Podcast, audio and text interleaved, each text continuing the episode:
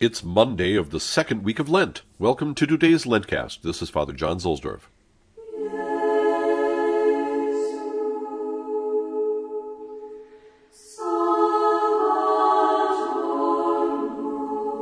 Today our Roman station is at San Clemente.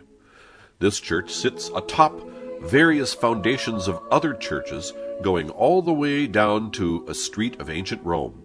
There are archaeological digs for two stories beneath the present building, and you can visit them. At the lowest level, you are literally on the streets of ancient Rome, and there you will find even a pagan shrine to Mithras, a rival cult to the new Christian religion.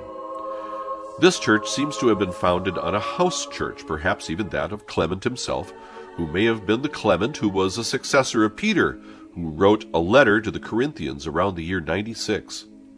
The church was destroyed when the Normans sacked Rome in 1084, and you see now the third construction. You enter the church through a courtyard, much like that which ancient Christians would have seen. The church today retains its beautiful inlaid cosmatesque floor. The main event, however, is the incredible mosaic in the apse, which includes the oldest depiction in Rome of the suffering Christ. The inscription states that there is a piece of the true cross contained therein. I always recommend to visitors who are going to Rome to go to this basilica. It will be one of the most interesting things that you do during a visit to the Eternal City.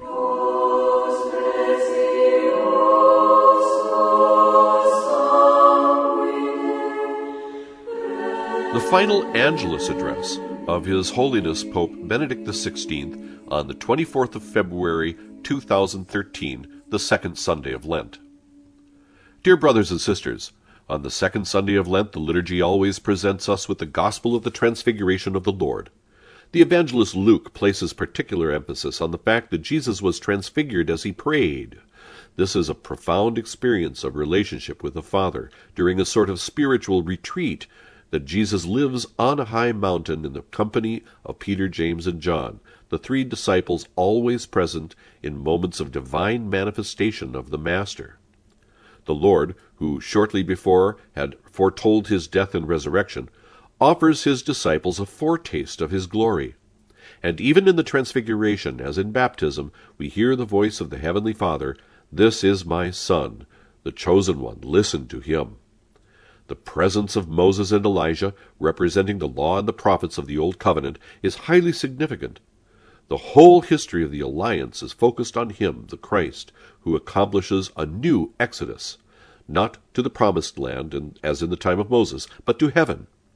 Peter's words, Master, it is good that we are here, represents the impossible attempt to stop this mystical experience. St. Augustine says Peter, on the mountain, had Christ as the food of the soul, why should he come down to return to the labors and pains, while up there he was full of feelings of holy love for God that inspired in him a holy conduct? We can draw a very important lesson from meditating on this passage of the Gospel. First, the primacy of prayer, without which all the work of the apostolate and of charity is reduced to activism. In Lent, we learn to give proper time to prayer, both personal and communal, which gives breath to our spiritual life. In addition, to pray is not to isolate oneself from the world and its contradictions, as Peter wanted on Tabor. Instead, prayer leads us back to the path, to action. The Christian life, I wrote in my message for Lent, consists in continuously scaling the mountain to meet God, and then coming back down, bearing the love and strength drawn from Him, so as to serve our brothers and sisters with God's own love.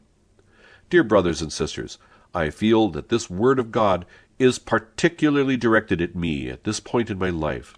The Lord is calling me to climb the mountain, to devote myself even more to prayer and meditation.